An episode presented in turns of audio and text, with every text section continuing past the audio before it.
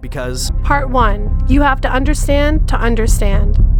But I, I don't know if you were struck by this when you talked to like students um, around it. I think increasingly people don't know anything about it and barely know the word, know anything about it. I mean, we're now, you know, almost, you know, what are we, 80 years out from when it first started? So, no, 2020, we're 90 years out Yeah. from when it first started practically. So why, and it ended more than, you know, 50 years ago, practically now. So in 2022, it'll be 50 years So, since the study ended, right? right. So who? So how many people really remember it is the other issue, and I don't know that. I mean, I sometimes think that the only people who perpetuate it really are bioethicists and people in public health or even politicians. or politicians, right, who want to use it against the ACA or something like that, right? how are we supposed to how are we supposed to make it stick for people you know because for example like the stanford prison experiment is something that seems really prevalent for a lot of people it seems as if Mm-hmm. regardless of whether they do research or not they somehow understand this you know um, the stanford prison experiment happened you know our professor even says that when they go through um, ethics trainings that tuskegee and stanford are taught by side by side and and then i Yeah. i fundamentally think that they're very different types of studies and very different types of ethical violations. And right. so, no, no, no. I agree. I mean, I think it's really hard because I mean, I actually talked to the CITI. It's um, it's a group called City CITI that do the online training for bioethics, you know, for kind of researchers, and I so I talked to them a little bit about um, how they how they teach it. So I, you know, I think, but it goes, you know, by in one, you know, one slide in a PowerPoint.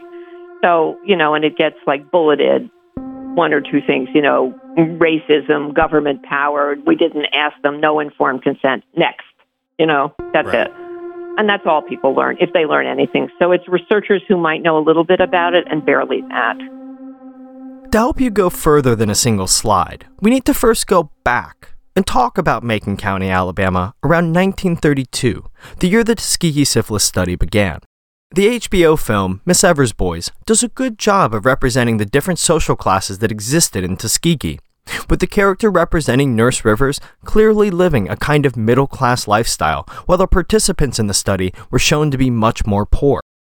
It was true that Nurse Rivers lived a middle class lifestyle, and her father was a man with high standards who was proud of her work and encouraged her education. But the biggest issue we saw in the film is how they represented the conditions of the poor. While it's difficult to show how an economy works, the way they represent income level does not give justice to just how bad the living situations were for those who would later become participants in the study. In the movie, we see a house on foundation that has wood floors, screen doors, and drinking water.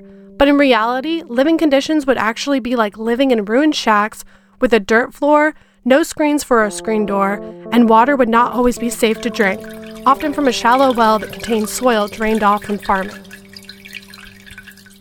Fred Gray, the attorney who represented the living participants once the case was exposed, held a press conference at the request of the participants on April 8, 1997, at the Shiloh Missionary Baptist Church, a little more than a month after the release of Miss Evers Boys. Fred Gray listed several objections about Miss Evers Boys, one of which was, quote, the film used four characters who were referred to as Miss Evers Boys to represent all the 623 men in the study. These men were basically shown as musicians and dancers. That's not accurate. The men who participated in the study, for the most part, were hardworking, reputable persons in their communities. The depiction of them as dancers and quote unquote shuffling Sams who lived a carefree existence of drinking, dancing, singing, and cutting up is a great misrepresentation of the way people had to work in rural Macon County in the 1930s and 1940s just to make a simple living. We thought it was weird that so much of the film was focused on this cutting up and their love for dance and music, with a series of dance competitions being major parts of the film, in one case, winning a new record player. There's the simplification of the life that these men would have led outside of moments that we see in this film. The study, in the end, really is about people who had no access to health care. And that makes it much more normative, you know, and I think that's why it's more racist because it's more normal for the way in which we treated poor and particularly poor and black folks, which is to make it impossible for them to pay for health care. That's really what the study's about, it seems to me, almost more than the experimentation. It's about the failure of rural health, lack of, of healthcare in the rural South. And the truth is closer to this. These men and their families were often tenant farmers working a small plot of land in the middle of the Black Belt on land that was likely owned by whites. With maybe a generation passing since the abolition of slavery in 1865, those who worked on these tenant farms had little more opportunity than those before them. While they were free, they were not free economically. So remember also people who are working, who are sharecroppers, I mean, not everybody was, but people who are sharecroppers are working outside of a cash nexus. That is, they often got paid in scrip got you know got to buy food at the company store, whatever. And so you know a lot of people didn't. I mean, there's a wonderful expression. I always thought this was fascinating in the South called cash money, which nobody uses that in the North. Oh, really? yeah, right. You know, you're Southerners. I mean, you're in the South, you understand. But, yeah. But think about it. in some ways, why should there be a term called cash money? That's what money is. With the restrictions that living outside of a cash money economy created, oftentimes the only way for the rural poor to access healthcare was through discounted services from a sympathetic white doctor or from a philanthropy like the Rosenwald Fund. Now, the Rosenwald Fund is glanced over in Miss Evers' Boys and is not well explained on the CDC website, but without the Rosenwald Fund, the chance of the Tuskegee syphilis study would have dropped significantly. Because the work that the Rosenwald Fund did was actually good work, good work that helped a lot of people in need. It did a lot of work to create a relationship with philanthropic organizations and the rural poor by offering free medical care. All of the goodwill from the Rosenwald Fund's work is what created the opening and the incentive for the PHS to conduct the early phases of what would become the study. Dr. Brodus, who represents Dr. Eugene Dibble in the film, is seen to be conflicted and often opposed to some of the ideas, but the truth is more complicated, something we're probably aware of, but it is always difficult to come to terms with. How did the black professionals get involved in it? Why did they stay in it? I mean, that was the part that fascinated me too, especially about Dr. Dibble and the black physician who, you know, runs the study for them really in Tuskegee through the whole up until the last four years. I mean, he dies in 1968. I, I thought it was very interesting because you did a great write up on Dr. Dibble, and there seems to be a lot of back and forth as far as how we're actually supposed to feel about Dr. Dibble's role. And I, I think you kind of said that we can't actually know for sure because because he did pass away before you know any kind of follow up was made, and the best that you've done is through his personal correspondences. But do you think that you know he felt conflicted about his role within the experiment, or did you think that it was kind of at that time, you know, he was a medical doctor and he was serving kind of a greater purpose? I think it's the greater purpose. As I said, he was both a science man and he clearly was fascinated by the science and was concerned about whether or not there really was a racial difference.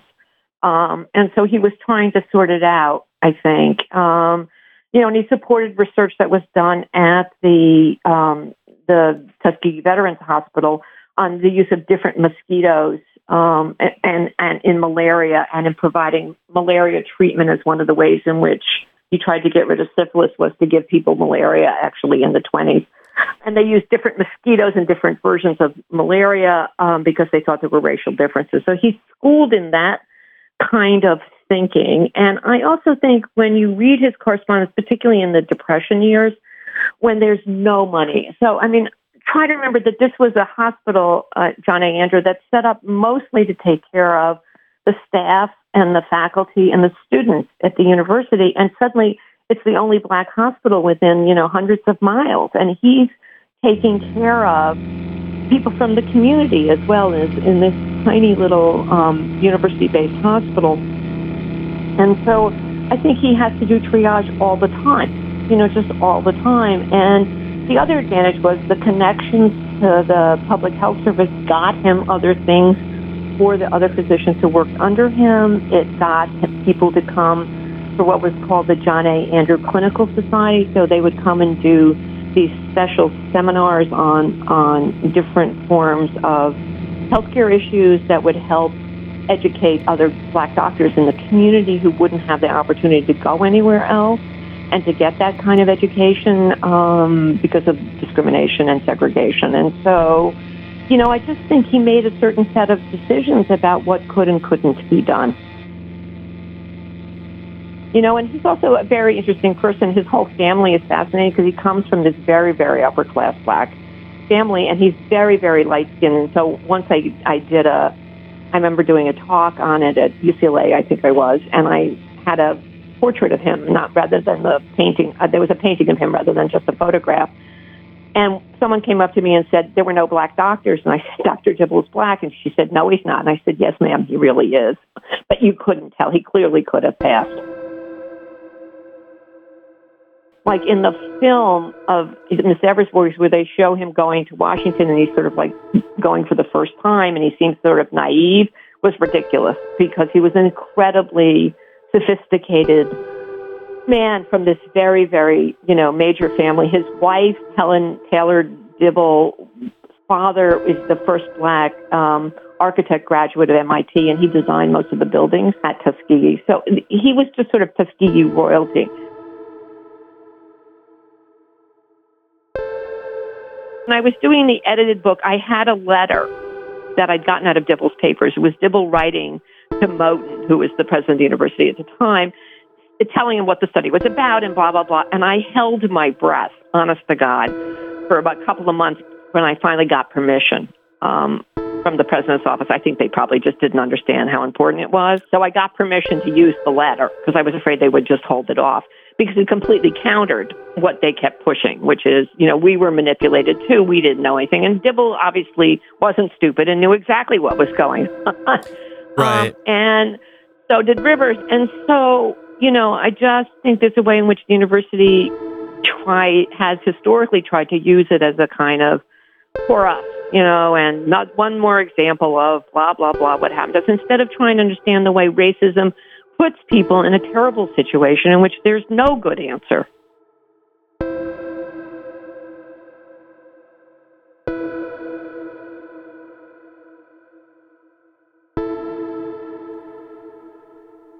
What makes a great story is an easy to follow plot that is simple enough and usually follows a particular formula. In fact, memory is more salient if remembered like a story. So it makes sense for us to remember the easy plot and reject the more complicated construction of history. But we need to remember that with a simplified idea of history, we lose so much nuance and understanding about the time period. The 1930s is three decades away from the 15th Amendment and in the middle of the Jim Crow era South and the Great Depression. A time when the largest insurance company in the world, Prudential, refused to offer any policies for African Americans, reducing their ability to protect their assets and help provide for the cost of a burial. If we went further back in time from the 1930s to the 1900s, we see the implementation of the doctrine known as separate but equal. A landmark case that stated facilities could be separated based on race, but must be equal in quality, a request that was often unfulfilled. There were so many legal, social, and political hurdles that African Americans had to deal with during this time that the disparities felt were just one injustice on top of another. And if we were to go back to 1845, J. Marion Sims, known as the father of gynecology, would be beginning a series of experimental surgeries on 12 African American women with vaginal fistulas, three of which would take the bulk of his experimentation. Now remember, all of these women were slaves, as slavery wouldn't be abolished for another two decades. They were not given a choice in when, where, how, or who experimented on their bodies. Recent articles have worked to maintain his legacy, while many find his actions to be unethical and untoward by modern standard. Marion J. Sims is another controversial figure worthy of their own episode and gives another example of the kind of mindsets physicians in the 19th century had. With all of this in mind, we need to take the time to think about what kind of work a film does in simplifying the circumstances that surround an event like the Tuskegee syphilis study. It's good to represent the income disparity that existed in Macon County, but it's important to represent exactly how poor and excluded many of them were from a traditional economy. It's also important to think about the incentives that many of those involved in the study have. It allows for more complicated characters to exist in our minds. A doctor who is conflicted by the study but understands and is invested in the research outcomes and relationships provided by agreeing to the research. And we cannot forget the history that surrounds the participants, the society that predated 1930s Macon County, Alabama, and the through line that connects incorrect medical ideas together. This connection of incorrect medical ideas would influence private doctors for many years, but a new breed of medical professionals starting in 1912 would lead the charge to break the mold on not just medicine, but thoughts about race as well. The Public Health Service, or PHS. Part 2 And with the right kind of eyes. Thinking about the Tuskegee syphilis study makes us think about standing on the coast, watching the waves, constant swell, up and down, most subsiding against the shore. But every once in a while, a wave would build, swallowing up the smaller ones, growing taller. As you watch, you see it break with a loud crash.